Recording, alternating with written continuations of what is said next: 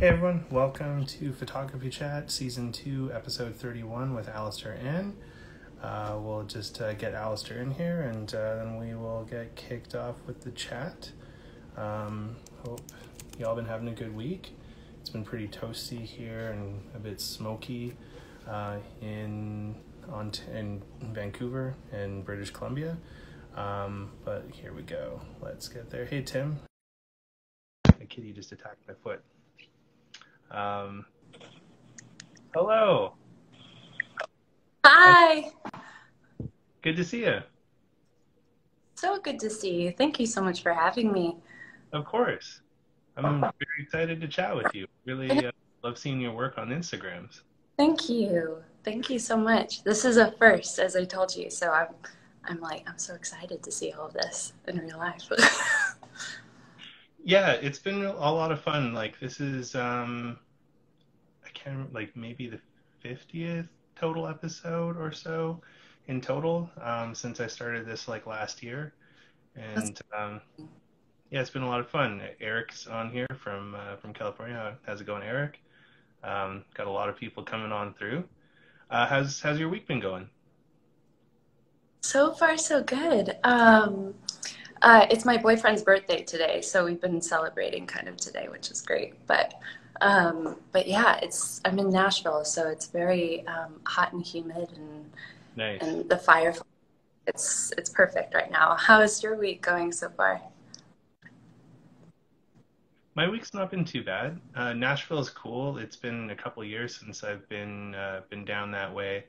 Um, the only time I've ever captured lightning on film was in Nashville. Um, there's like a crazy thunderstorm happening there um, one year when I was out there. Um, but I'm up in uh, Kamloops right now, which is uh, a couple hours um, away from Vancouver in the interior. Um, I'm going to Cranbrook to take some photos for a friend, and I'm just hanging out with uh, with my dogs, visiting with them. They live with uh, they live with my ex-wife here in Kamloops, um, so it's just it's nice to see them. I don't get to see them very often. Yeah, yeah. What are their names? Um, the big guy here, this one, this is Pang, and this one is May.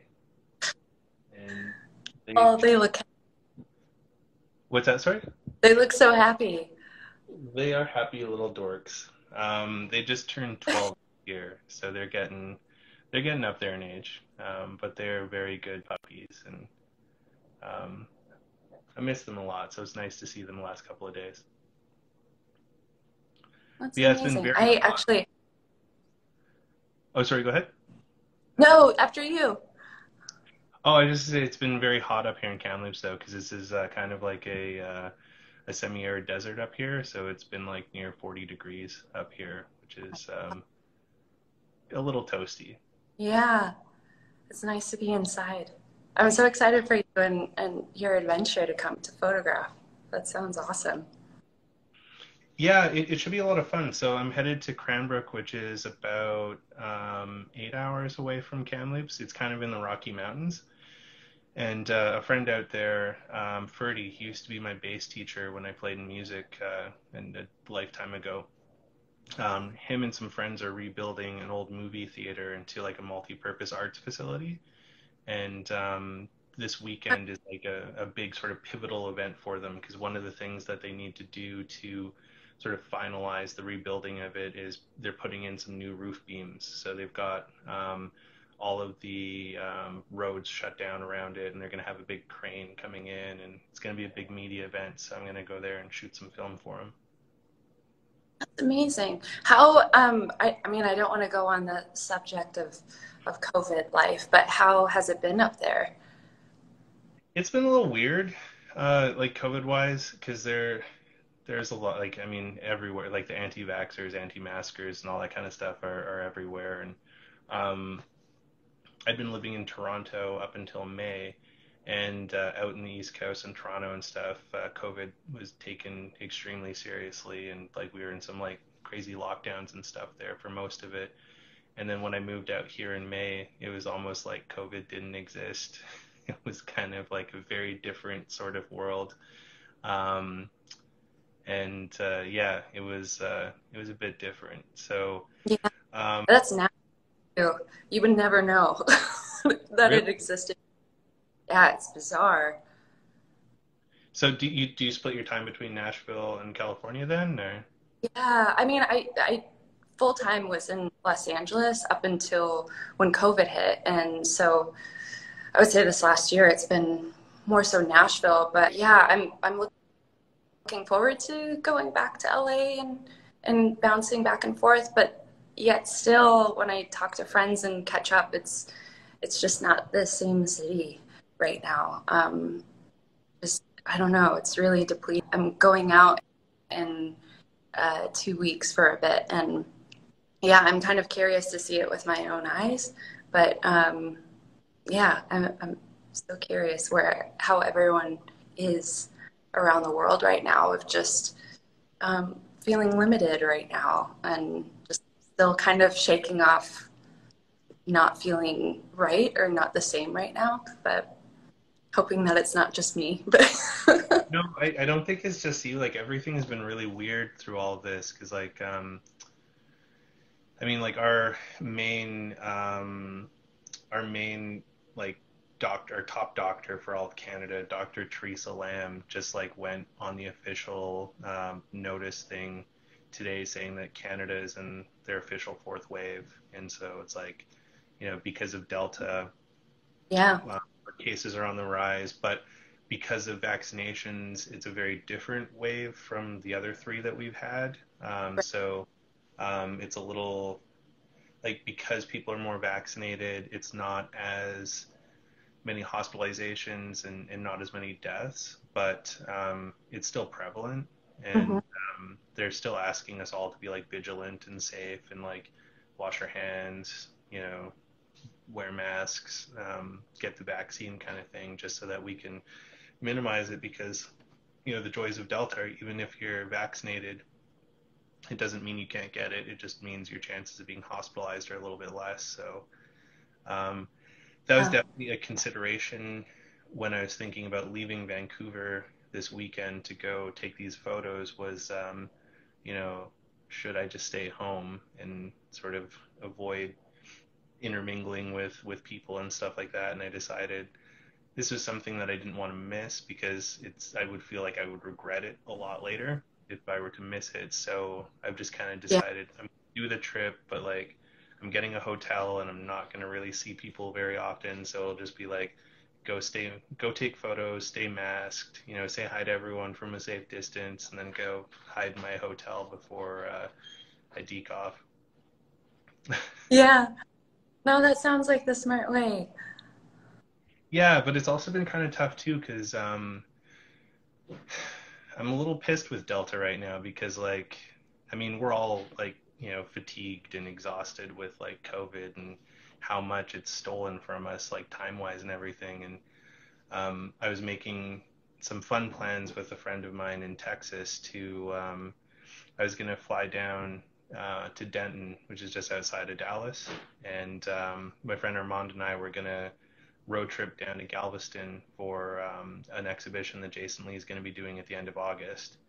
And then I was going to, yeah, it, it was going to be so cool. Like I was going to hang out with uh, Armand for September basically in Denton because um, Polacon, which is like a big Polaroid uh, festival, um, that's at the end of September. So he was like, well, if you're going to come down for the Galveston thing, why not just stick around? And we were to go like road trip out to Marfa and like do some, some cool stuff, like just check out some stuff in Texas. And then when I saw like the, the case spikes of Delta kind of popping up everywhere, I was like, you know, maybe spending a month in Texas isn't the best idea right now.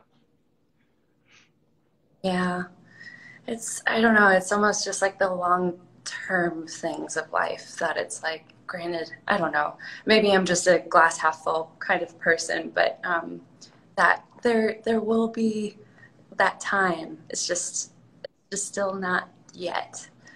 Yeah um, exactly. but, so what is it like so you said it was your boyfriend's birthday. What has been like celebrating covid been like? Uh still somewhat at a distance. I mean thankfully like with with our group um, or with our bubble. Everyone's been vaxxed, and um, I don't know. It's I, again, I would say that it's not as if we're very sociable people either. Like we are, but still kind of.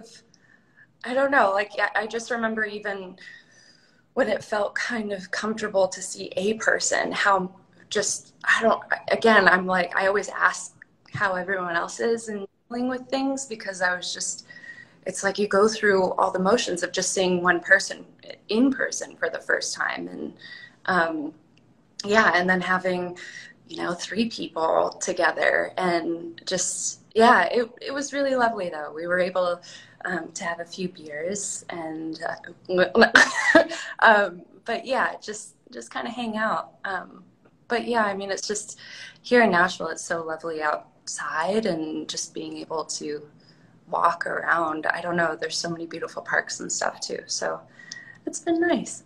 It's been really good. Yeah, I rented the bird scooters when I was in Nashville, and was just so it was fun, except when you got onto like the cobblestoney things, and you're like, it felt like a like rattle some like fillings out or something. Um, but other than that, it was a lot of fun. Like I really enjoyed Nashville, and uh, would definitely love to go back again another time. You should, man, and let me know because it's there's so many new spots. I mean, it's it's drastically changed too from I would say even four years ago. So many people now are moving here, so it's yeah, it's really entertaining.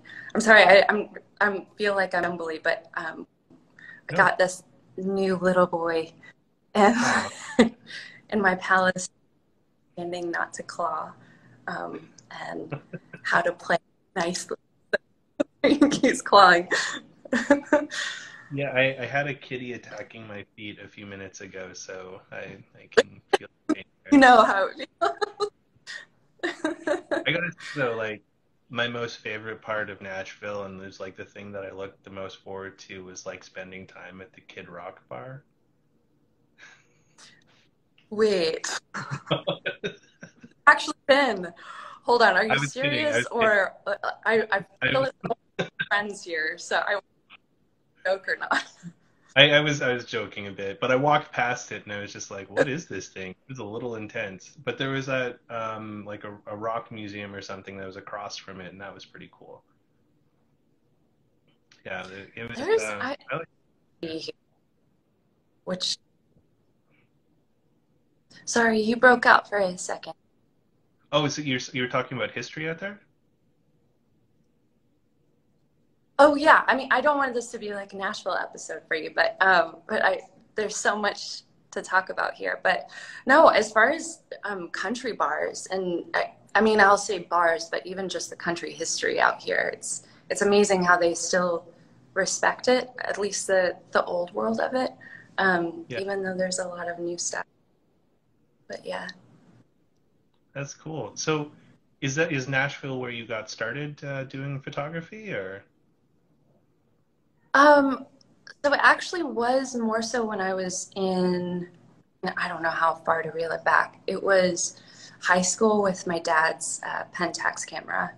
So having that in high school in a dark room back then too, um, that's kind of like where I learned the lay of the land. But um, but I was so adamant about fashion design, and uh, so there was uh, this college called FIDM out there in um, in Los Angeles. So I went out there, but it was just it, it's always funny of. Um, I guess I was so adamant about fashion, but yet photography was just a fun hobby to have. And then, like photographing your like project that was you know due that week or um, i don't know just like friends needing photos and then myspace days. So it was just i always had my camera on me um, but never for some reason never put two and two together of just thinking that you can actually make this a job. But um, but yeah i started in la for a little bit um, and then really it was kind of when it switched gears was when I was so unhappy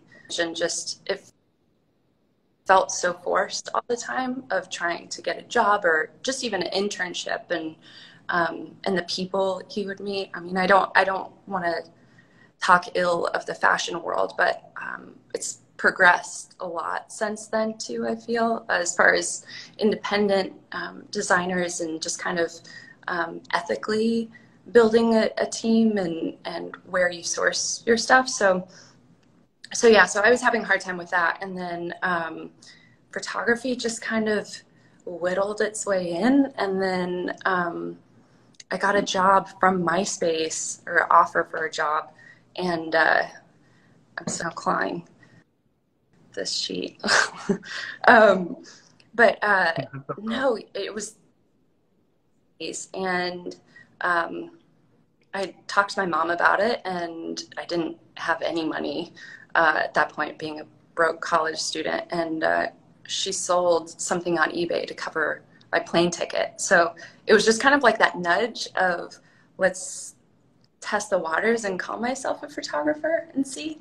Um, so yeah, so I did that and then came back to LA and I was like, I, I'm just going to pursue this and call myself one and, and see how many people I can con into, I, you know, it's like that fake it till you make it kind of, and, um, I was, I was very ruthless of thinking that why not? And, um, so yeah, so I moved out here and then, um, it was just kind of, I don't know, it was meeting, you know, a, mus- a musician and then um, just kind of they needed photos and it went from hey just you know you can buy me lunch in exchange for it to wow this is turning into a real job and um, I, I don't know i really it, was just like so bizarre how easy it was because i felt like with fashion i was just kind of trying to swim upstream if that makes sense but but yeah, so Nashville is really kind of where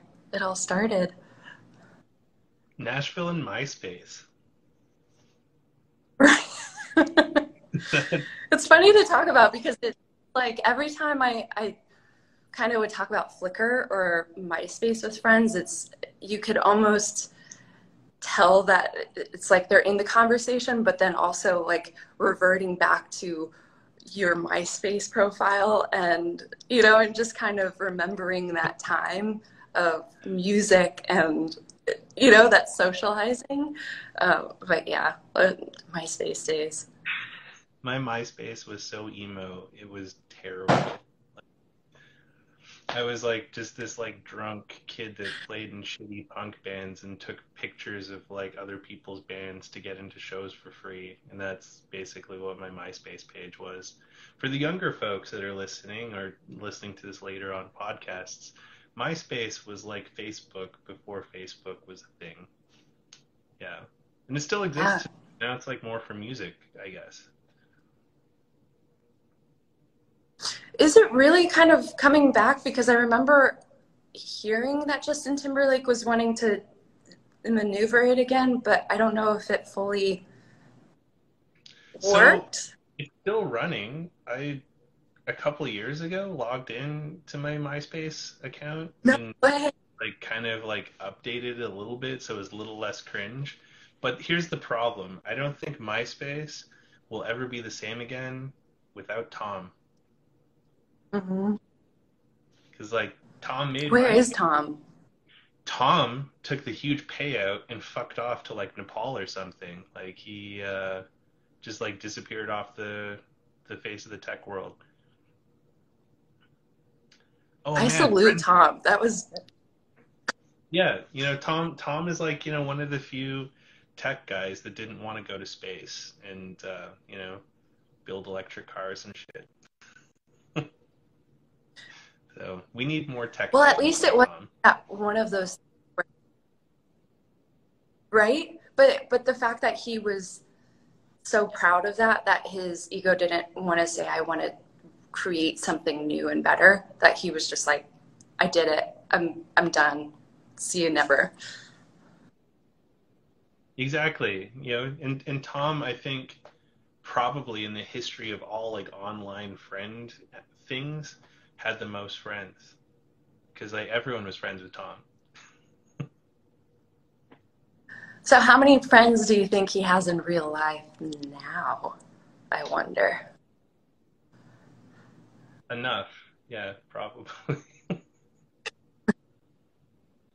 I, that's you made plenty of friends.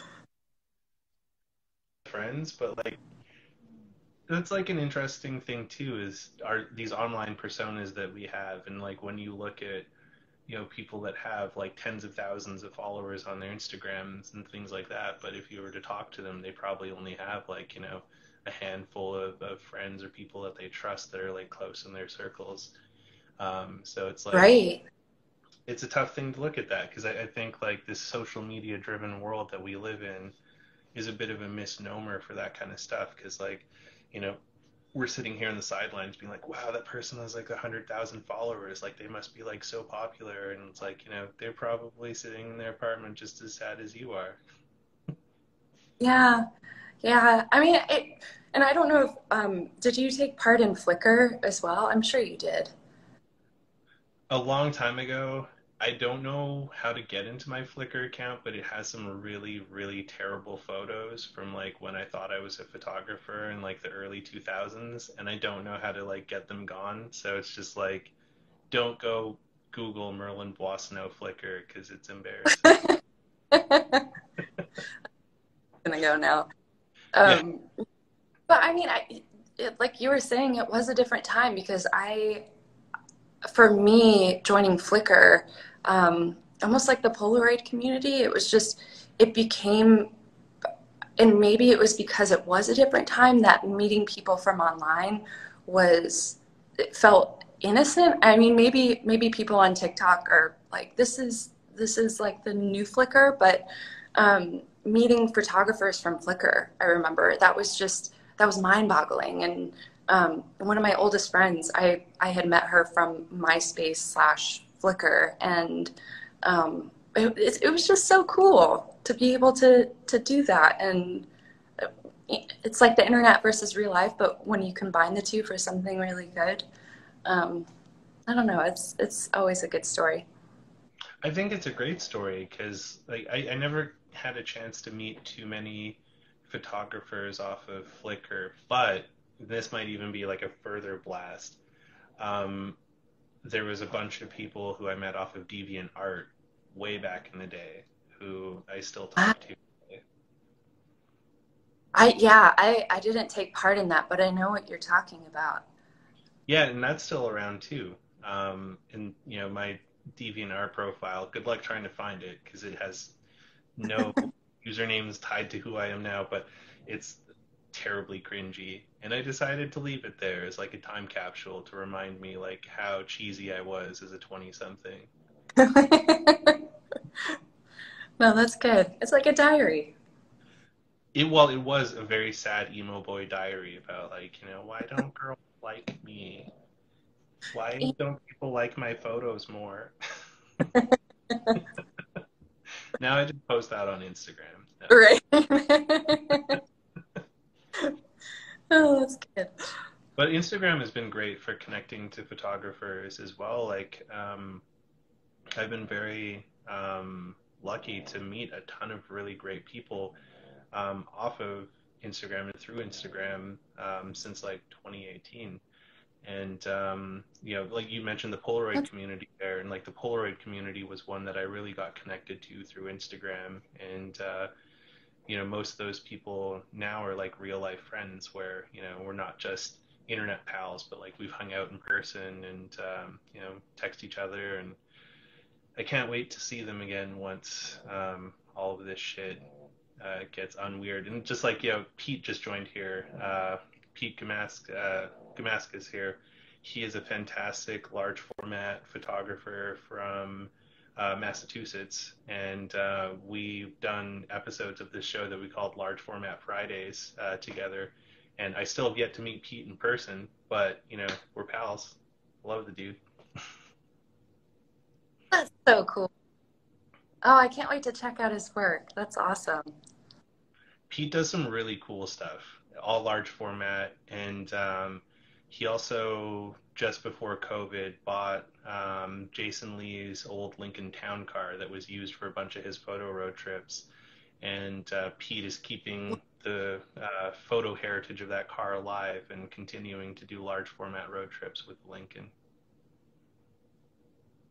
That is so neat. Yeah, it's it's neat. That's amazing. What a Oh, sorry, you were breaking up a little bit there. Oh no, I was just gonna say that's such a good project. Like that's just I don't know. It's it's holding on to history, which is I don't know. I guess maybe that's when you know that you're getting old is like understanding now what it's like of the people who paved the way and and the elders that it's just that they've experienced those things too and yeah, that's awesome. Yeah, Pete was just saying that he just got back from Kentucky in the Lincoln. Oh, I bet that was quite sweaty. yeah, the East Coast is is quite a sweaty sweaty place. Um, like I grew up most of my life in in Canada, and when I went out east and like experienced like, Toronto and like down to Nashville and then Florida, it was so sweaty in Florida. Like that was it's like, why do people live there? It's terrible. where was it? Someone said this before, where you wear humidity. that's that's exactly what it is. Yeah, it's like it ends up sticking to you so much. Exactly, it's like you know when I guess yeah. your sweat. So, what's been your yeah. your favorite? Um, What's been your favorite photography adventure so far that, that you've been on? Oh man. Um like all together? That's so hard.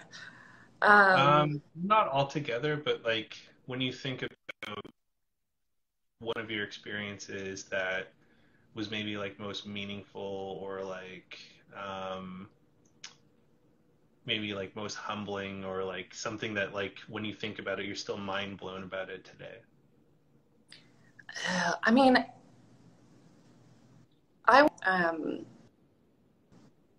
just with life or with a career or um, or anything you look at um, or even just visiting a place for the first time you look at just kind of looking back on that in remembrance and having that first feeling and just how I don't know nervous and just not fully knowing and being naive about it, but like blissfully so. Um, but I I would say for me it was um, having my first proper tour with the Civil Wars and um, I mean experience Royal Albert Hall for the first time. And like seeing I don't know just I I traveled a little bit before we had gone on tour together but not to the extent of the touring that we did the places that we were able to see. And um, and just yeah within that the experiences of just meeting people of all walks of life and um, yeah and just meeting fans of theirs and just how their lives were changed. It was just, it was all, it all kind of stuck with me, all of it. Um, that kind of, that became the rip, ripple effect more than anything of just, um, yeah, have it just the first. So I would say probably that first tour was really special. Um, if that answers it. yeah, no. how, how did you end up landing on, on that tour? Um, it was such a random story because I had met them, I had photographed them.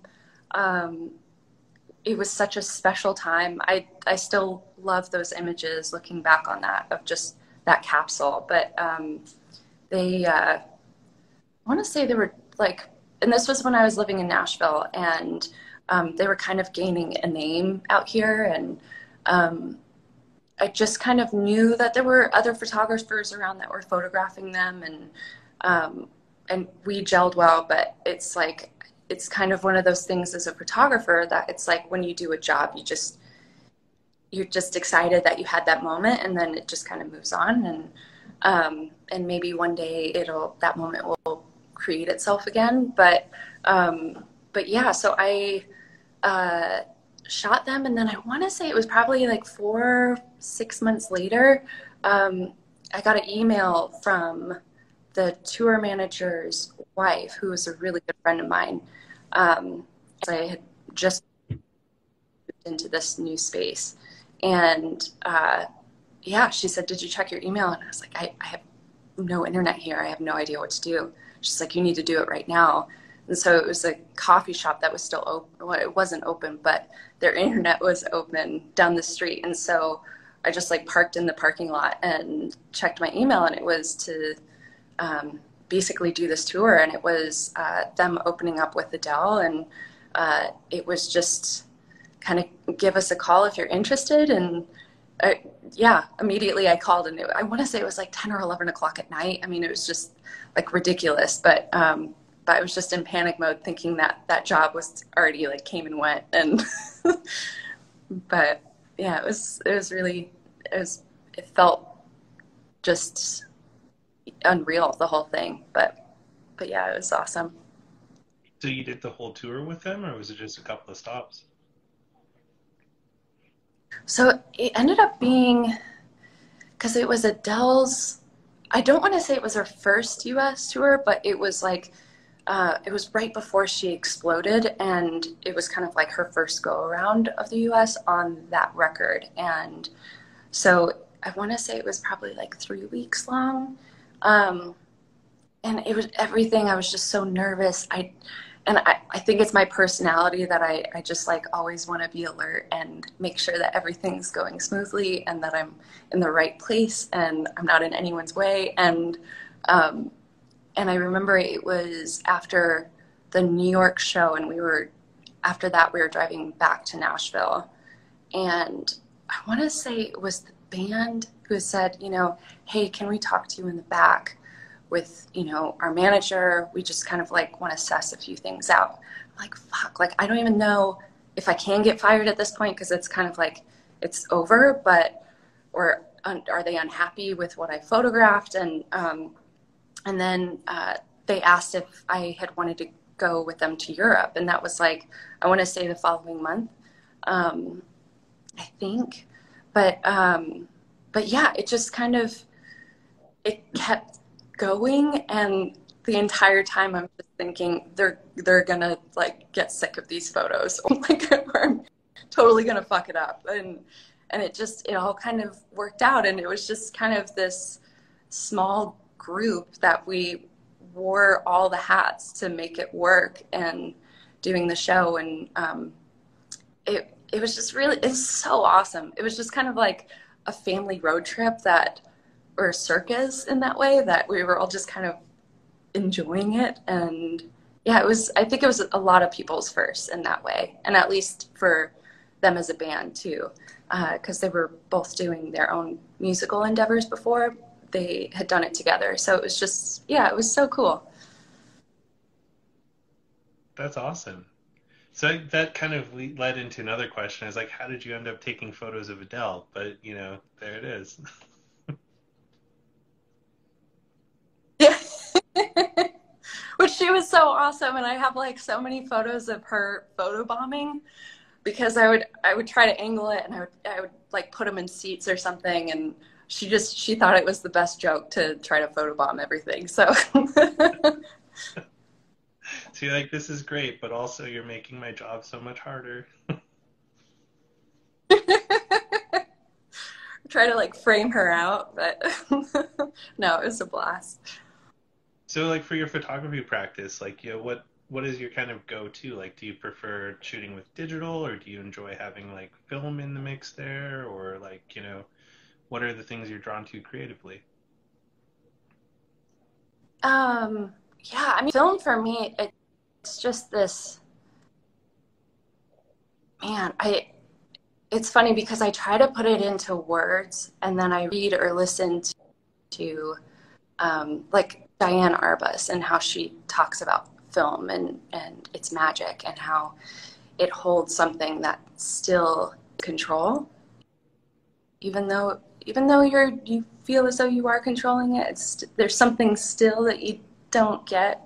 Um, but no, I, I think that's what for me, doing film was just it was a challenge as well. Um, so I shot a lot on tour, um, and I, for me, naive me, I guess, but um, I would take it to Walgreens to get developed, and then I would have my scanning bed in the back, and so I would just scan them in, and so it's like to get just the day of of that show or have the next day post, but um, but yeah, it was just having the flatbed and seeing you know a week later or something. It was just it was it was always fun, but um, but no, for me, shooting now, I mean, I don't know how it is for you, but uh, it's just the clients they they want to have it right then and there and know the full control over it and and I understand that. I understand that technology allows that. So of course, but um, but yeah, it's I still lean to film, and I think I'm so thankful too because uh, I think because the clients who hire me also kind of want to have film done, and um, so yeah, so it, it's kind of it's been up until when I met Negative Supply, and they've been working on this meter that I adore, but um, but I was using more so my digital camera is a light meter, and then just to like lock it in and and then shoot the film. But but yeah, it's it's digital and film now. But is it for you at all? Are you shooting digital too to like feel good about it or? So I shoot digital sometimes. Um, I don't hate on it. Like I know that Yeah. there's a, a lot of like analog people there that are like upgrade to film or like they cut like like they poo poo on digital all the time and Yeah. they're all tools. And I think like as long as you find a tool that like works well for your creative process and you enjoy creating and you know you're sharing something positive with people, who cares if it's on film or digital? Um, for me personally, Right. though, I like um, the film process a little bit more because even though there's like the step of processing and doing all that, I find my film output ends up being faster than digital because I really hate editing. And so it's like if I shoot digital, I end up shooting like 500 photos and then I have to fucking sit there in Lightroom and go through and be like, like, hey, maybe Yeah. edit. And then with film, it's just like I load 36 shots in there and you know maybe I'll shoot three or four rolls and I'm just looking at those ones and um, hmm always ends up being a bit faster. Um, but it's also just the gear too, and not from like a I need to have these like different pieces, but um, when I first got into photography when I was younger, there's all this gear that I wanted that I couldn't afford. Hmm. And now I'm old and I have some money and all that shit that was like super expensive when I was like, you know, in my 20s is now super expensive again because of hipsters, but like 5 years ago it was like super cheap. Uh, hmm so I just I bought all of this stuff more from like an aesthetic perspective. Um, and so I, I like shooting film from that perspective too, where it's just like it's a different feel because um, you know with the digital and stuff like that, like it's it's neat to have all those gimmick things and, and whatnot, but I also just like the tactile feel of like using the older cameras, and um, which is probably why I like shooting Nikon because like even my Nikon digital still feels a lot like my Nikon film cameras, so it doesn't feel That's awesome. like as big a shift.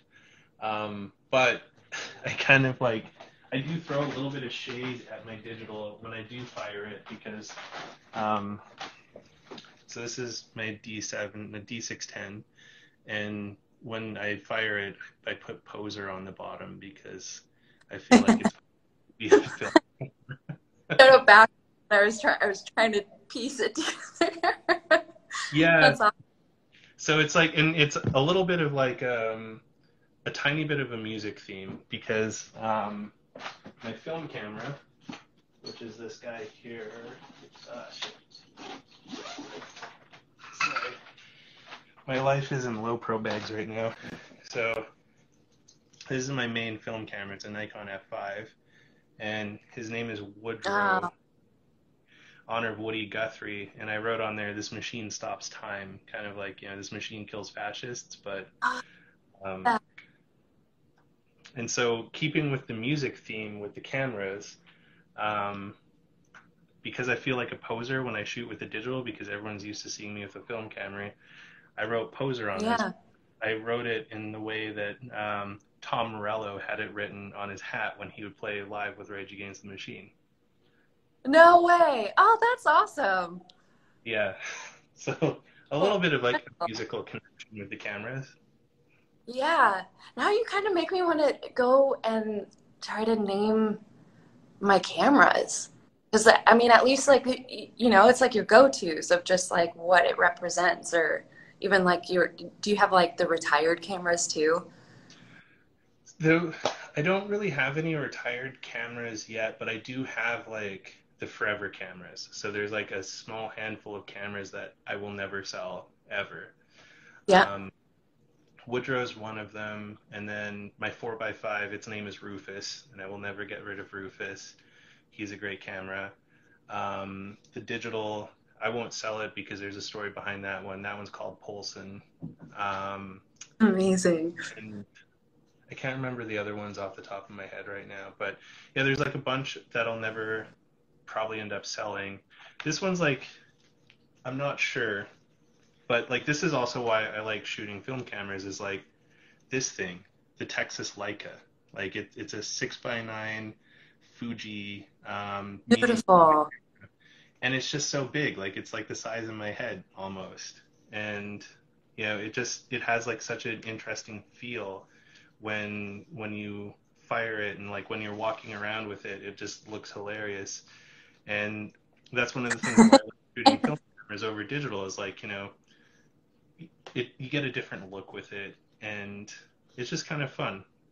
So I, I definitely enjoy like film from that perspective because it's a little bit more interesting. And then it also kind of like it strikes up interesting conversations with people when you pull out these cameras or like when you're walking around like still one of my. Oh my god. Yeah, like uh, have you come across that when when you're out shooting with people?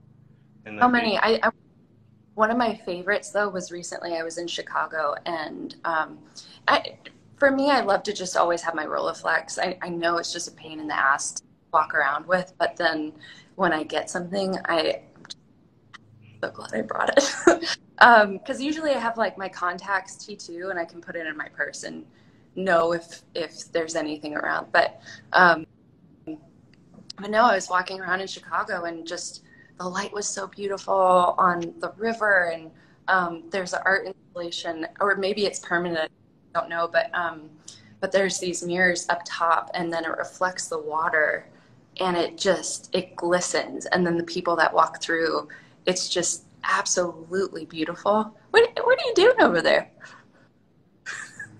Taking a photo. We lost. no, that's awesome. I wish it was one of the attendees right now. Hi, Bree. um, I, uh, I, always like to take a couple of photos of uh, of the chats when I'm on them. That's awesome.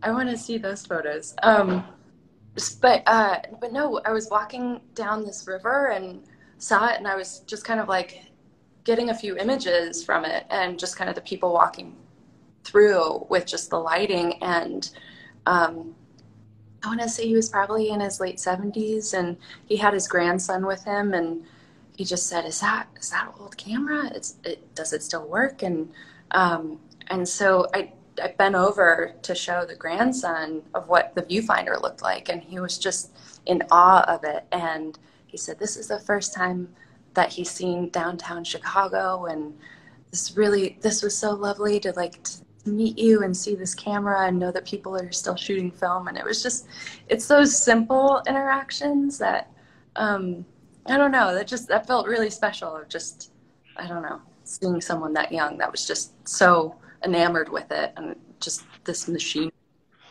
It's it's really cool when you get to share those moments with with uh, the younger generation for sure. Um like one of do you, do you do much Polaroid shooting? Like, do you play with Polaroid a lot? Funny that you say that. Yeah, I used to, and I, I legitimately have no idea if I left it on site at a shoot or what. But um, I used to have my Polaroid 250, and I loved it. And Ms. Mamiya, the RZ67 with the Polaroid back, and I just I would always shoot on that. And then the second that uh, they said that they were discontinuing it, I I mean, I tried to buy as much as I could with what I had at that point that I could afford, but um, but no, I wish I was still shooting with it. It's just it's so magical. It is a very magical. You have to at least tell me what what. Tell me which, sorry? Which one is that one? Uh, this is a What, Bronica, what camera is that? this is a Bronica SQ-Ai, Beautiful. and I've got. So does some- that also have have which? Sorry. does that also have a Polaroid back option or? You can do Polaroid back with it. Uh, why aren't you working now? Um, this is the one frustrating thing with the Bronica is um, it has an electric shutter on it, and they they came up with this stupid idea to put the batteries inside of like a little plastic thingy that everyone loses. So um, I had to like make something like tinfoil and pizza boxes to try and get the batteries to work, but it doesn't always fire. It's kind of annoying from from that perspective, but you can't. There is a Polaroid back for um, this camera, but um, it doesn't. It doesn't always work right. Um, but for Polaroids, what I do like shooting with a lot, um, and it's it's really fun to give people Polaroids a lot too. Like that's probably one of my favorite things uh, is to give uh, people Polaroids. Um, is the SX7 Mhm. like these are such a cool cool one to give uh, people Um, my pal in LA, you may know, I, I, I know that all is last, but um, Lou, i'm not sure who do that you know is. Lou? Okay, I'll have to send you a link to his work, but specifically does. I don't if you're taking a picture, but he specifically does Polaroids and um, he shoots with that camera as well. And it's absolutely phenomenal how he's able to just work with natural light with it. But but no, I I remember probably getting it ten years ago and thinking that I could try it, and for some reason it, it just does not bode well with me. I don't I I need someone to show me how to properly use it because I don't know why I just get it all wrong. like with polaroid Yeah, with with that camera specifically, it's like there's a way. Uh, it's like the lighting and how he would do kind of, I guess maybe light leaks with it. But um, Laura Taylor, who is my oldest friends, who I met from Flickr, a lot on Polaroid, and it was just absolutely beautiful what she would get with it. But but yeah, it's it's a fun one. That's awesome that you would give it. okay let's see maybe it'll work this time nope what the heck Oh no! Man, i think i've like i'm cursed with cameras now i think at least this one i bought new batteries for it right before i left fuck I heard. I hear it. I bought batteries for it right before I left Vancouver. This thing has just been like, I don't know. I love this camera, but I also kind of hate it because um, it just hasn't been super reliable for me. But when it does work, Mhm. I love it. Like it's um, it's such a cool camera. It's just that uh, this is why you don't buy things that have electronics in it, kids. the Rolleiflex though, like that's such a cool one. Like the TLRs, um, that's something else. Like when you walk around with the TLR, um, you you get a lot of attention with them. But the other thing, I don't know if you've ever really played around with this with your TLR, but they're great for street photography too because you can kind of like casually just have it there and you can frame up a shot and then just like wait for a moment to happen and not look like you're taking a photo because you're just like sitting there and you're just like looking around and then like when you see it happen you could just be like click and no one knows that you you took a photo so i i did this just that um that was in chicago too. I'm waiting to get the film back on that but um it was in I want to say it was like Neiman Marcus, and it was just taking a stroll, and uh, I didn't see where the mom was, but she had given them her phone, or uh, maybe they have their own, but um, but they were both watching on their iPhone, masked up, and uh, but just identical. Just I, they weren't identical twins, but they dressed perfect. They just everything about it was so perfect and very Kubrick Kubrick e. Um, but yeah, and they had these really the, thick the glasses. yeah, like, yeah, it was very much so like that. Um, but they were wearing their masks, and I just I I I looked at my boyfriend because he I feel as though he kind of knows when I get in my mode, and he just kind of backs off. But um, but I you know had done that, and I like circled back around as I was metering, and then I just kind of glided by and and got them just both of them just looking at their phones uh, or the phone and I mean I hope it's like one of those things where you just you're like I hope I got it I hope I got that right second but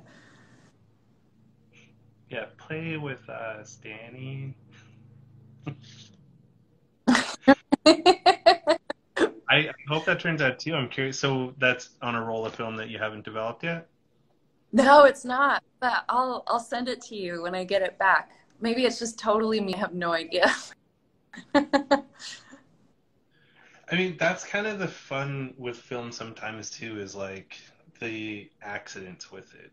Um, you know, you never know what you're going to get until you you get around to you know processing the rolls and um, like I, I, made friends with this um, very old school photographer who's been shooting since like the late 60s and um, he was telling me this story of uh, when he was in vancouver in the 70s he had shot months worth of film in this old leica camera that he had and uh, had just kept shooting and uh, didn't get around to developing it and when he finally did develop it he found out that there was something wrong with the shutter in the Leica, and all of the rolls of film were a total waste. Like, not a single worthwhile shot came out of anything.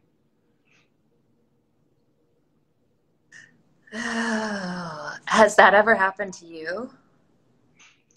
Um, I haven't like destroyed complete rolls, but um, more often than I'd like to admit, I've popped open the camera after forgetting to hmm. rewind and then you're just like oh shit and you quickly close it and you're just like i hope i didn't fuck up too many and you always fuck up more than you want to have fucked up um, yeah.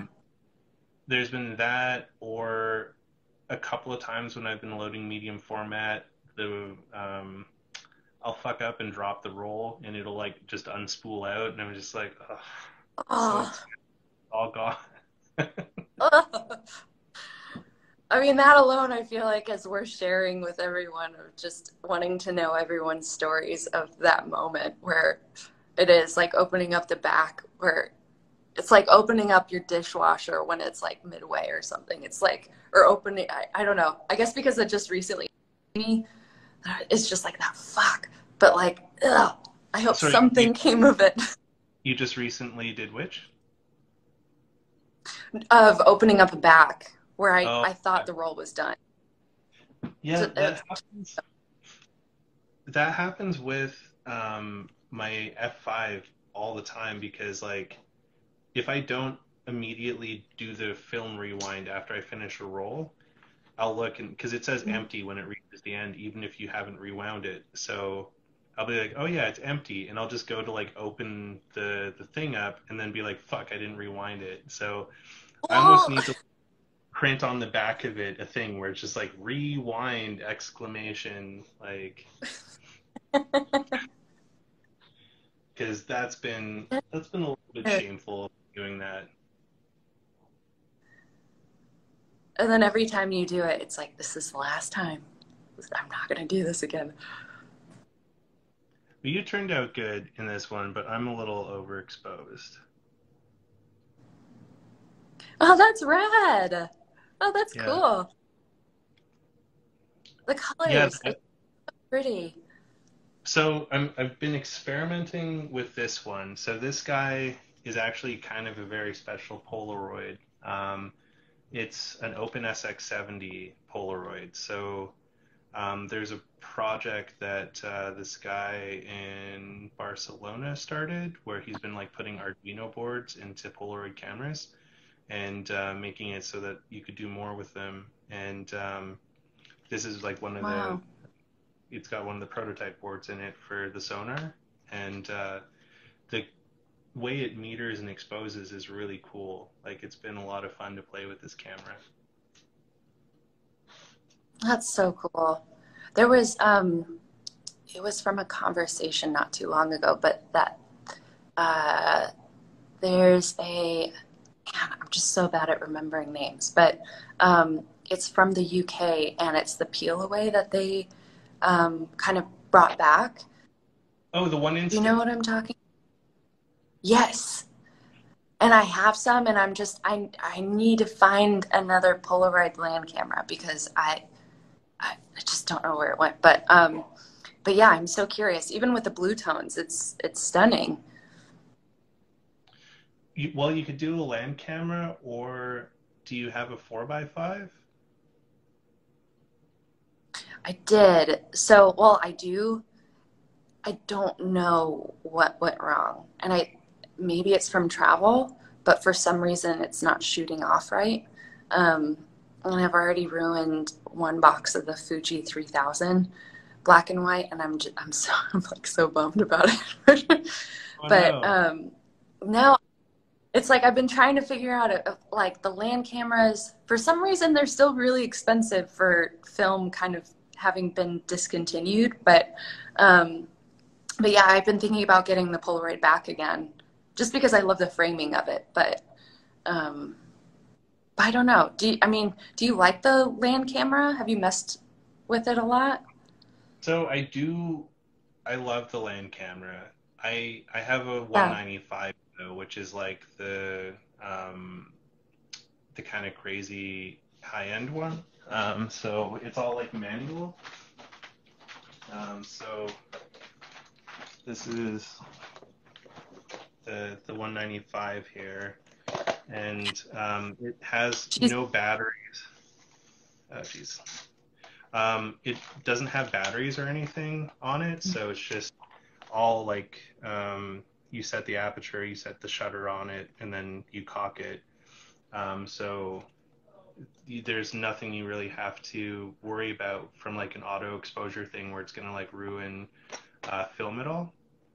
Um, I splurged on this one because I have a bunch of pack film left that I want to shoot. Um, Ah. so I picked this one up just so that I could um, take advantage of that. But if I'm not using pack film in this guy, um, I'll usually shoot it in the 4x5 um, so that I'm getting the most out of the, the pack film. Because Mhm.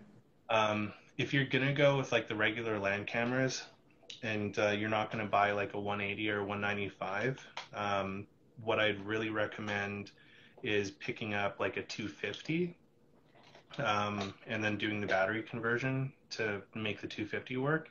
hmm Um, 50 has like a, a really decent lens on it, but it also has um, the nice single window viewfinder on it so that you don't have to do like the look in one viewfinder and then do your focusing in the other. Yeah. Um, and then the having a 250 is kind of nice because if you have a 250 and then you find yourself a nice 195, you can steal the viewfinder off of the 250 and put it on your 195. That's a good trick. Someone said the NPC is the holy grail of land cameras. Do you know what so, the NPC?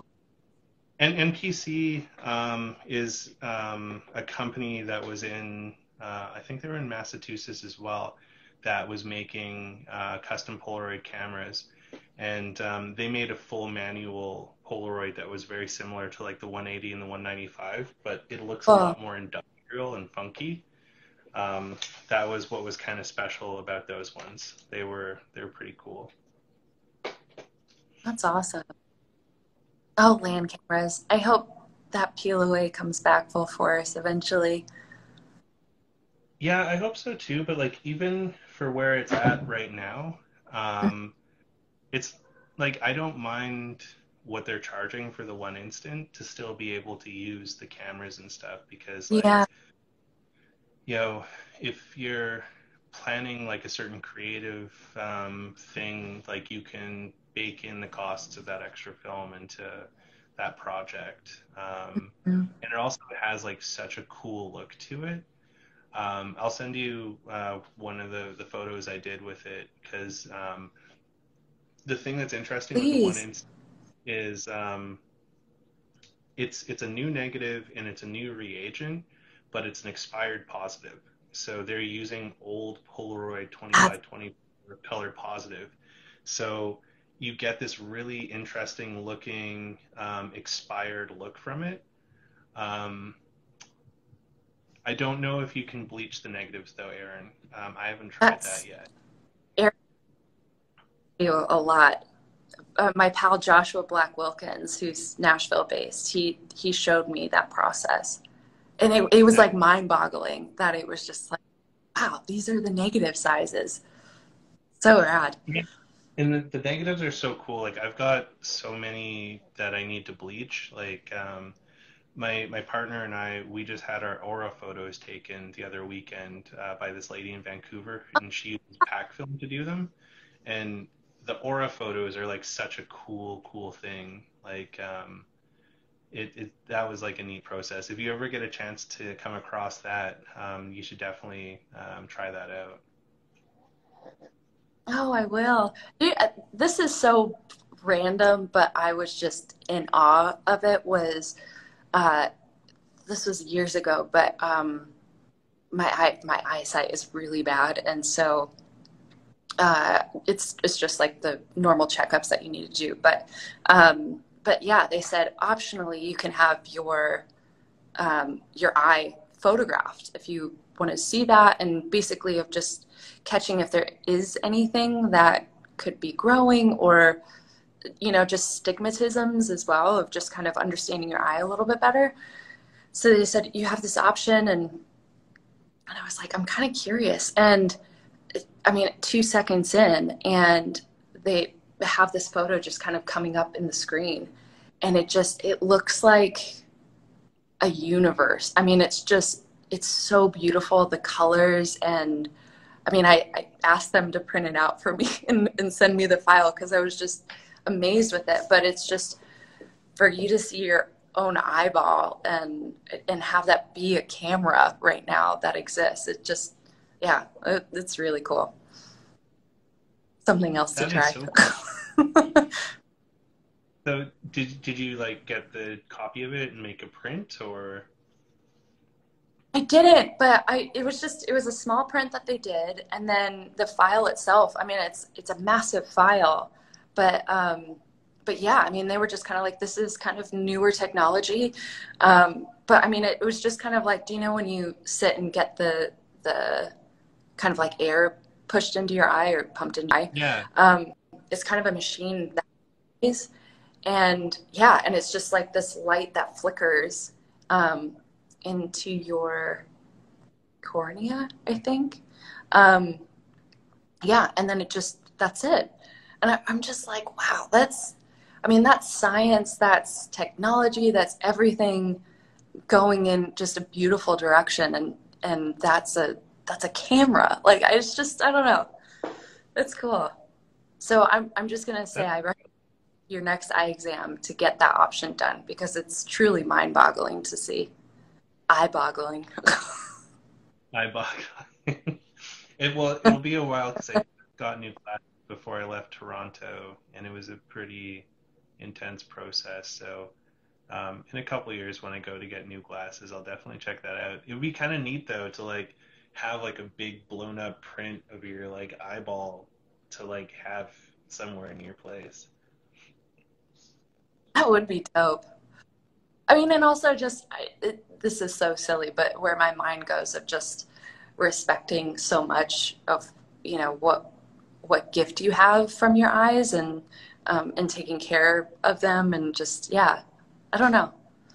Just, yeah, it would be really cool though. So, of your senses, if you had to lose one, which one would you be okay with never being able to have again? We're talking about sight. Sight, smell, touch. I would say smell the idea of not being able to listen to music sounds devastating. Ooh, and or taste. Or what? Or taste. Or taste. What would yours be? See, that's a tough one because I like all of the senses. Um, yeah. Maybe. Oh man. Probably smell. Mm-hmm.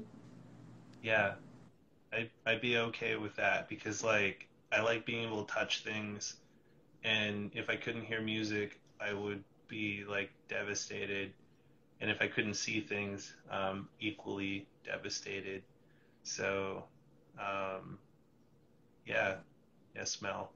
Yeah, and then it would make it a lot easier when I'm like walking around in big cities and like you pass like you know the, the sewer vents or like you know stinky garbage and you're like, oh, yeah, you don't have to worry about that ever again. Yeah, that would that's yeah, it's scary. Um, but even um, again, I I always dive into YouTube holes far too often, but um, uh, the YouTube videos of uh, people who are colorblind. I don't know if you've seen this, but where they put on those glasses for the first time and they're able to see just everything of the world in color. I, just that kind of, um, and I guess the way that they describe it of what they do see is more like sepia tone, so more browns than black and whites and grays. But, um, but yeah, I, that, yeah again, technology. It's fascinating. It's incredible. Yeah, it is. So um, Sparks and Bark says you can still taste if you can't smell. Um, and Crom says that uh, he'd be okay losing his sense of irony.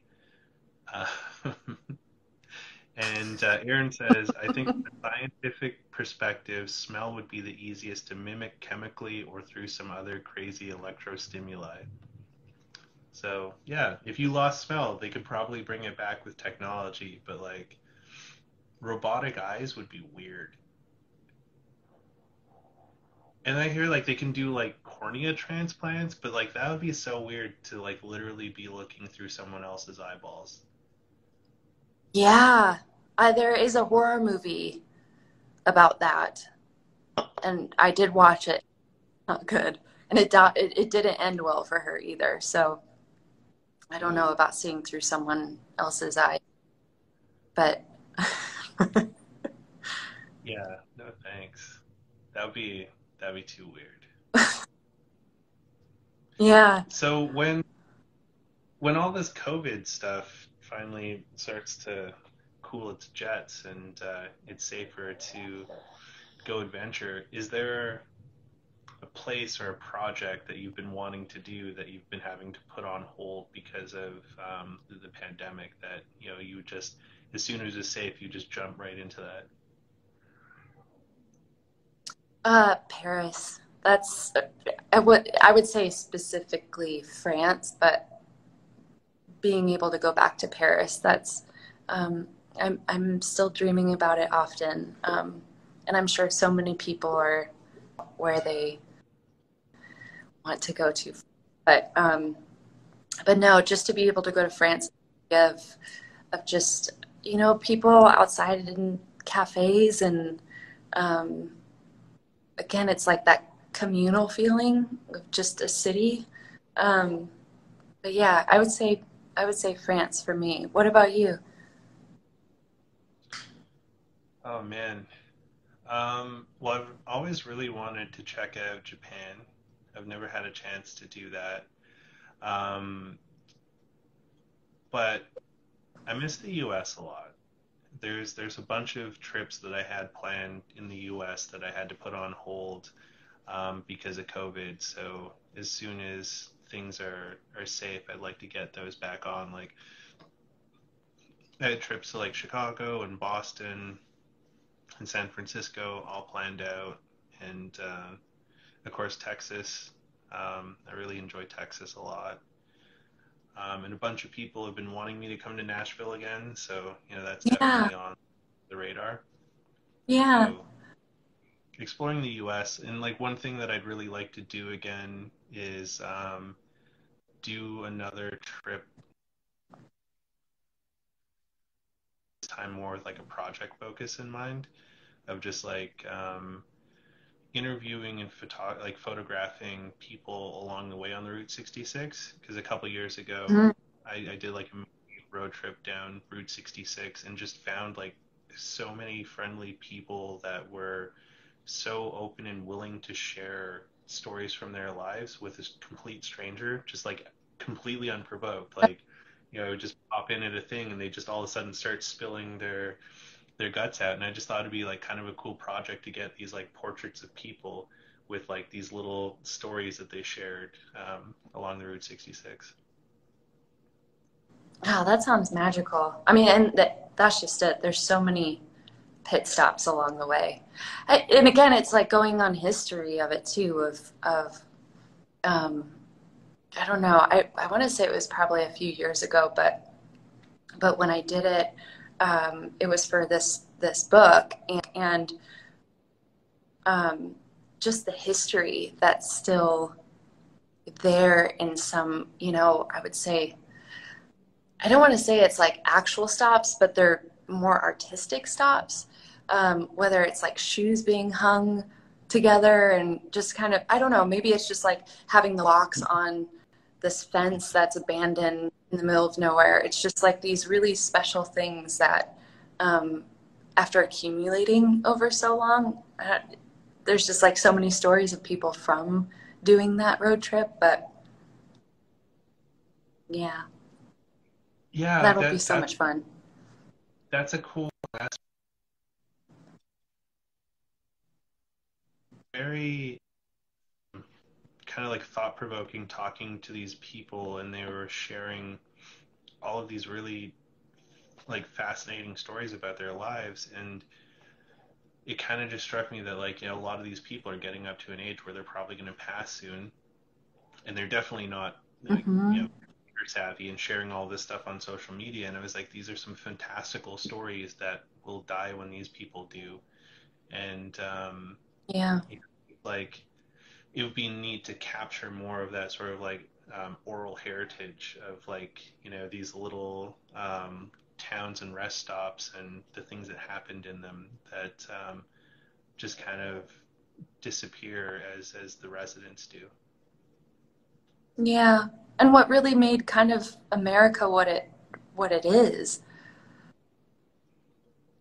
Absolutely. Like there's like even even in Nashville, one of my Uber drivers, she was like super cool and like gave me this like history lesson on like the the Grand Ole Opry and like a bunch of stuff around Nashville and stuff. And she was recommending all these places to she's like oh you should do a road trip in Nashville and like uh, you know go go around all these places and talk to these folks. And um it was just really neat like um the the US in some of the smaller regions has some some very interesting people that are a lot friendlier than you'd think they would be.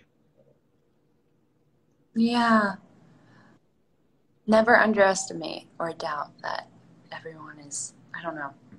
But maybe it's just, and I think that's what I learned so much from from travel is that if you have that open-minded willingness and as a photographer i think it's such a good tool to um, to practice is actually approaching and learning people's stories. Um, because it's one thing to to capture someone without them actually knowing it but um, to really learn someone and how much more different the image would come out because of that you know?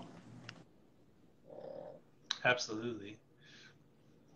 And it's also just neat too like to make those connections because we have become like as much as we've become more connected through all this technology we've also kind of become a bit more disconnected from each other. Um, mm-hmm. and one of the things that i like about giving away instant photos um, is like if there's someone that looks interesting i'll like approach them and just be like hey like would you like an instant portrait? And they're like what? And i'm like I'll give you a picture right now of like how you are because like you know your outfit looks really cool or like you have this like interesting look about you and it's not something I'm gonna keep like you it's I'm gonna give it straight to you and that's the only copy of it that'll ever exist. And um, being able to like hand someone like a physical thing that's like here you go this is for you um, it kind of blows a lot of people away because that's something that we don't have as much of now like there's less tangibility in our world.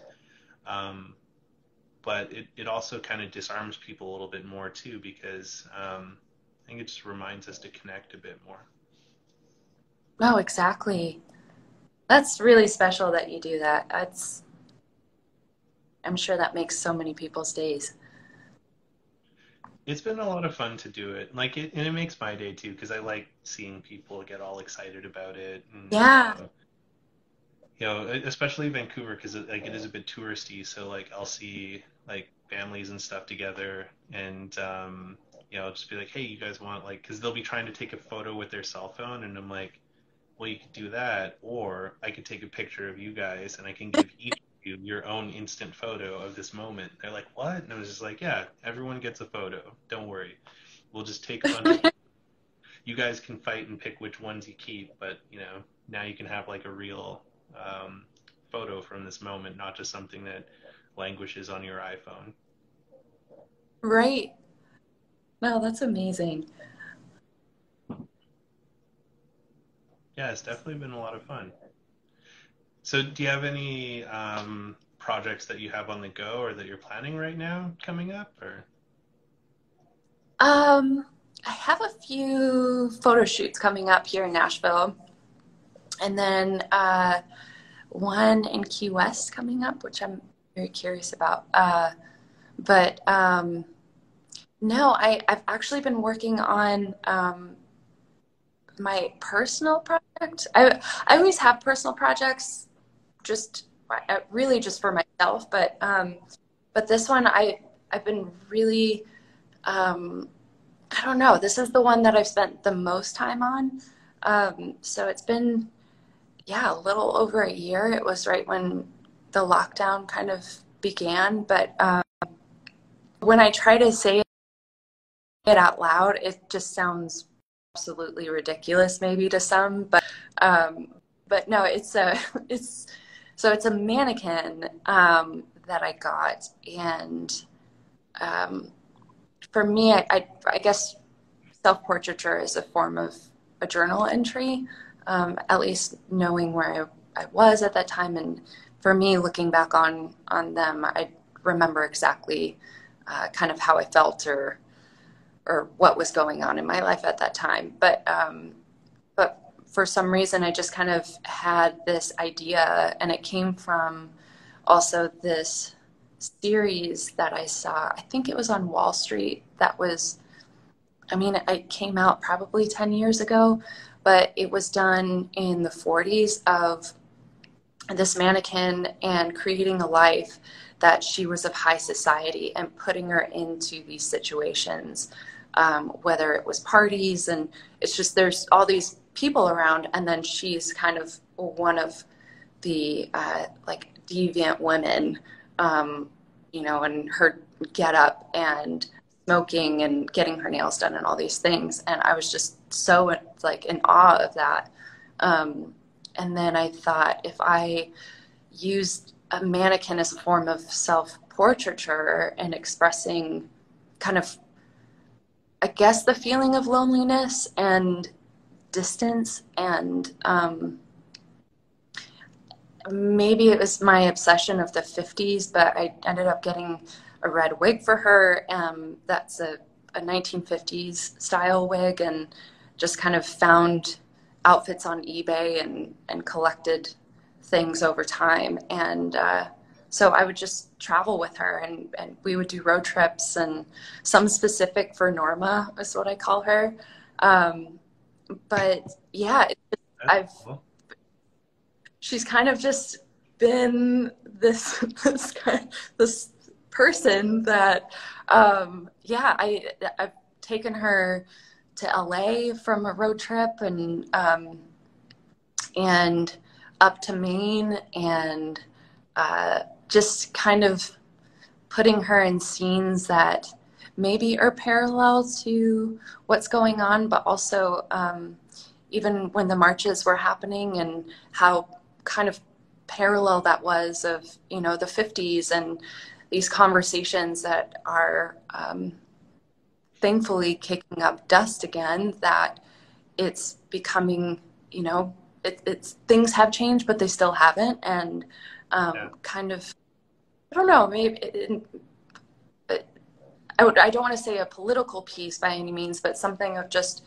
being able to express yourself of um, going through these motions and having that conversation and um, so yeah so so that's been kind of something i've been working on um, and I, I don't know what will come of it but uh, but yeah what about you um, well I've, I've got a book that is done i just have um, to get my shit together to put the pre-order together um, it, it's going to be called Quarantineroids, and um, it's the first. Oh, cool.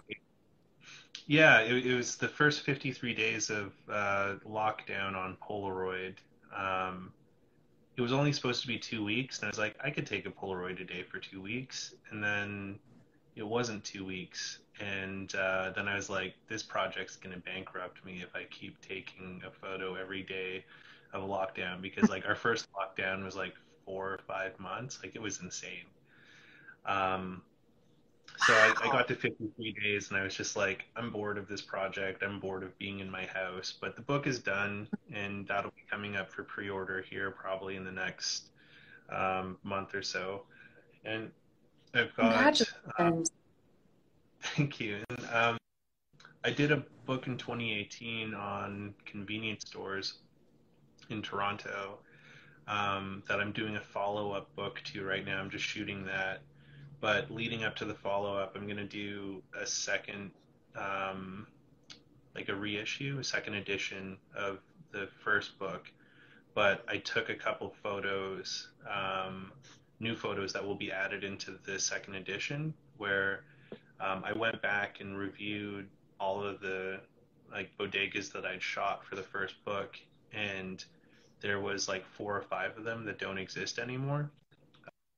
Photos of what they look like today. Wow. And so that'll be in second edition where it'll be the photos that I originally took in 2018 with the four or five new photos.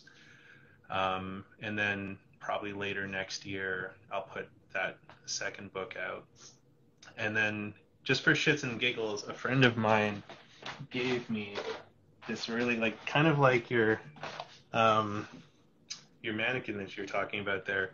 A friend yeah. of mine this weird dental thing. Whoa.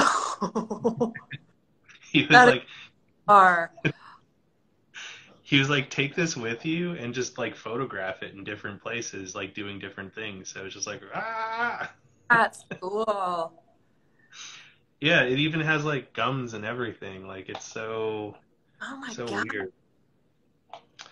Um, so there's some sort of project pending for this guy. yeah. No, that's it's just so nice to hear that because eh, I mean I know that eh, as an artist you feeling stuck and not wanting to create and then feeling just confined on top of that um, like physically uh, but still i'm i'm just so excited to see all of the art and i know that that's what everyone's been saying along um, and it's also been okay for you not to create during this time too. Um, yeah. but to see that it kind of propels um, new sparks of wanting to create in a different way. I'm just so excited to see how it all kind of trickles out uh, for so many people and how they express themselves during this time. Um, I just, it, it, makes me so happy to see that. Absolutely. I'm very curious to see what you got to with, um, with interesting. Yeah, I, I really haven't showed anyone except for a few friends, but um, and my mom. but no, I've I've only shot it on film, and I limit myself to tops three rolls, um, and it's only medium format, and so thankfully every every like scene has come out okay, but but um, but yeah, I, I'll have to show you a few. I I'm not in my office right now, but um, but I have them all printed out, and I'm kind of trying how to tell the story with narrowing down the images too. But but yeah, I'll have to show That's you. That's very cool. Yeah, that'd be well. It sounds like we have a lot of show and tell that we'll have to catch up with on later. yeah, very, very so much you, so. Are, are you planning on um, going back to California at some point, or are you just in Nashville for the time being?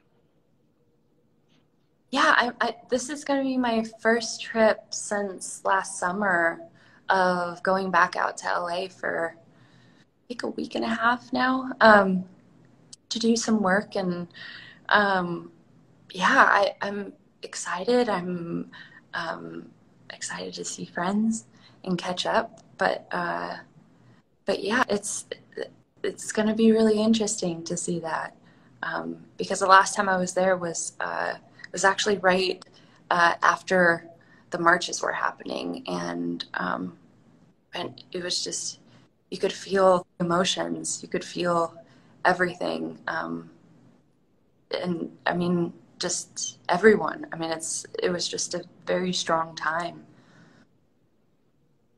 That would have been a very intense time to be there.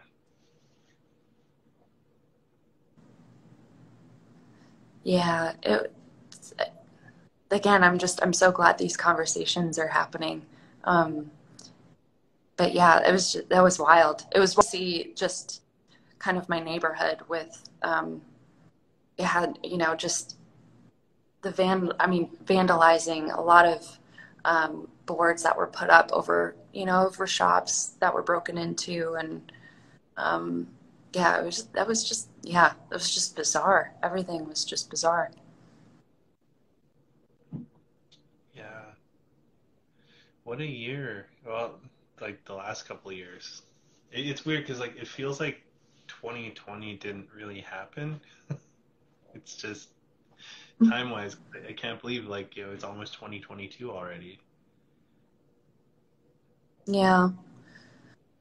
Yeah, it's, I guess, it, and I, this is just anytime I kind of get down about, you know, in your own inner world of thoughts of, um, again, like not feeling that things are normal or uh, inspired or, you know, your own kind of things. But, um, but yeah, I mean, it's like she just, good encourager of words of just knowing that it's okay to feel these things and you know and and not feel guilty for not feeling as motivated as you are and and you know creating workflow in a different form now and um, yeah it's different but i guess we all managed a way to figure it out.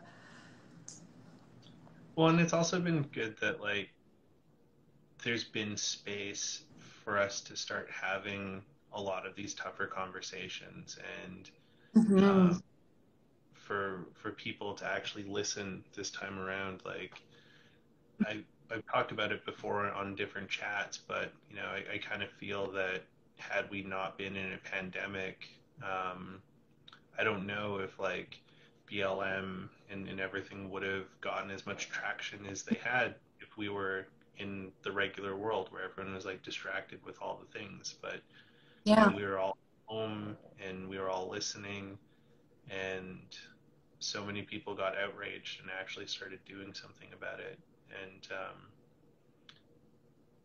yeah i really hope this can be the actual start for some meaningful change because we definitely need it. Um, you know not, not only in the us but canada is pretty pretty fucked up in that regard too so we all have a lot of work to do. Yeah, always. And I mean, in my mind, I'm I'm always thinking about time hopping and and what it would be like if, you know, Martin Luther King was alive. I at the uh, Chicago History Museum we went to, there was uh, I, I went for the Vivian Maier exhibition, which was phenomenal.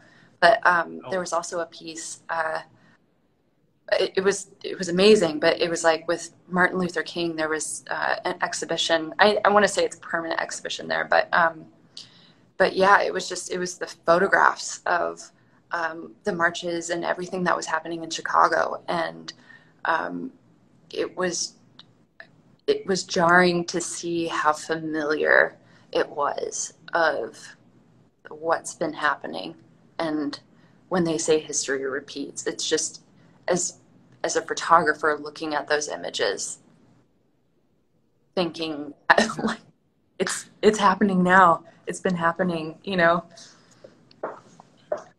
Yeah, like it's um it it has been happening for for ages. Like it's not it's not a new thing. Um and yeah, we are doomed to sort of keep repeating history until we actually face it. Um and it's also kind of unfortunate that like a lot of this stuff is is baked into the way that our societal construct has been built where it's it's hard to really um, face these race, racist issues and these systemic problems because they're so integrated into just how our government systems work and how the welfare systems work and all that where there's just like some inherent racism and how those function and how law enforcement functions and, and all that. So it's not just a matter of being like there's racism we need to end it it's like yes there's racism and we need to end it but we also need Right. to either reform or abolish these these racist systems that have perpetuated all of this Mhm. so it's um, a lot of fun and then in canada we're also facing a lot of issues with uh, with indigenous um, atrocities that have happened here like the the latest news being um, you know mass graves of children that they've found from residential schools. And um, you know when this stuff came up just a few months ago it was like 215 children but now we're like near 6000 children that they found in graves. And there's still like another 100 or so residential schools for them to investigate. So I wouldn't be surprised if the number got into the tens of thousands of, of children that they find in mass graves that um, were effectively legally murdered by the church and the state to reform indigenous people in this country and unbelievable yeah, make Canada a safer place for, for white folks. And so there's going to be a lot of really difficult conversations coming out of all that news here soon. So yeah yeah, and it definitely it tarnishes the the vibe that a lot of people have when they think about Canada being this like super altruistic kumbaya kind of nation much. people. yeah yeah, it's it's all sorts of fun, and it's just interesting too, like being a, a creative. And talking with other creatives is like trying to find ways to do more than just be upset or be like this is a really mm-hmm. sad it's like you know trying to find ways with with our skills or our privilege or our access to things to help uh, make more of a difference than just being like well that's really sad. Very much. Yeah yeah. I mean i and i guess that's for me um diane arbus was and is a huge inspiration um, as far as uh, her desire of what subjects that she wants to photograph. And especially during her time i mean granted it's um, and and it's so beautifully um, celebrated. I, at least from my perspective as far as um, just all walks of life and uh, and who people truly are and how they're able to express that. And the way that Diane during that time they were considered as outcasts and um, and she sought after that. She wanted to meet of what she she described as the freaks because that's what they were told all their lives. And for her to just want to bring that to light that she saw that as beauty versus you know seeking out the movie stars and um, a familiar face that people viewed as as beautiful or um, I don't know it's it's um, it's interesting of uh, with photography you're able like what you were saying of the Route 66 and meeting people along the way and their willingness of, of being able to talk to people who aren't used to being talked to or um, showing that they're beautiful when they themselves don't think that and they've never been told that you know? So it's um, yeah just i and i've said this time and time again whenever i, I get on kind of a subject uh, with friends about um, about photographing a portrait is to listen to um, audio tapes. Uh, it's uploaded on YouTube, but it's Diane's daughter who brought it to light, and uh, it was a um, someone that was attending her class. She taught a university for a while, um, and just. I mean, it, she knew she was being recorded as far as, you know, the student who would go home and translate it to understand the assignment or, or whatnot. But um, she got a hold of the tapes and you can listen to it. And it's just it almost brings me to tears every time I listen to it. And I, I try to go back to it often because it's it's the root of photography. It's bringing to light of what it's all about and having a voice for it. And um, and seeking out stories and not necessarily in a, a selfish way but a selfless way of um, showing kind of more pieces to the puzzle of our world. But that's really beautiful. I don't know. I, I need to check out more of her work. Like that, I really like that that ideology. I'll send you the link. It's just yeah, it's really cool. I I just I always love to hear photographers of um, their inner thoughts of of things That's her specifically and her story It's just yeah it's really cool i recommend everyone to watch it that's very cool um, yeah if you if you share it i will definitely put the link to that um, when i upload the the chat onto youtube onto podcast so people can reference that yeah it looks like it's getting pretty yeah there's there's so many golden it is, and I, am sorry. I was gonna turn on some lights, but the, no, the natural light went down really quick. Sorry, you're saying there's so it's many, so moody. Like, there's so many like golden nuggets in in that uh, interview you're talking about, or yeah, just, just like just pieces that make you think think about it. You know, think about things differently, view the world a little differently. I like that kind of stuff because it's it's nice to think outside of the, these concepts um, that we kind of get preordained into ourselves, or these like sort of routines and ruts that we get into. Like it's it's nice to hear new things to kind of freshen things up. And Sparks and Bark says, yeah. Alice, you are a very inspiring woman. Oh, thank you. I think it's Diane Arbus, but. that sounds like it would have been a great exhibit to see too in person. How about you? Oh my gosh. I'm sure. Sorry, my doggo just came up to say hi.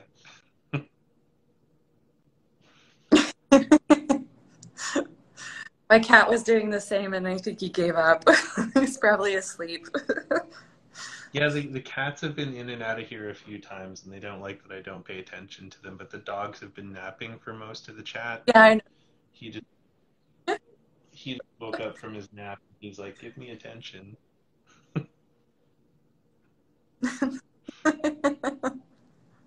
They're really great. I, I mean, I really appreciate you spending this time with me because I mean, up until this moment, we were uh, relative strangers that had just talked to each other briefly on the internet. So, um, you know, I, am ah. very grateful that um, you accepted my invitation to come spend some time and chat on here with uh, with the folks that tune in. And um, you know, I, I echo uh, the, the comment that you're a very inspiring woman. Thank you. And thank you so much for having me. It's, this was a fun first time for me of, of being able to see um, everyone who was was willing and able to watch along with us for this conversation. Hey, buddy. Yeah, it's been a lot of fun. Sorry, I think he just a sec. He needs to go down. Here, that's Ping Ping. Oh. That was sweet. I wish He's I could have sweet. by as well. you can't you can't have dogs where you are. Or? Oh no, I we can we can have dogs, but um, but no, I I don't know where Laszlo is, but I was gonna say I'd I'd have him come and say goodbye as well, but. Well, again, like thank you so much for for hopping on here and spending time with me. Um, it's always nice to talk with another um, interesting creative person, and you've definitely left me with a lot of food for thought. Um, and I'm looking forward to seeing that link um, when when you do send it out there. And, yeah. Uh,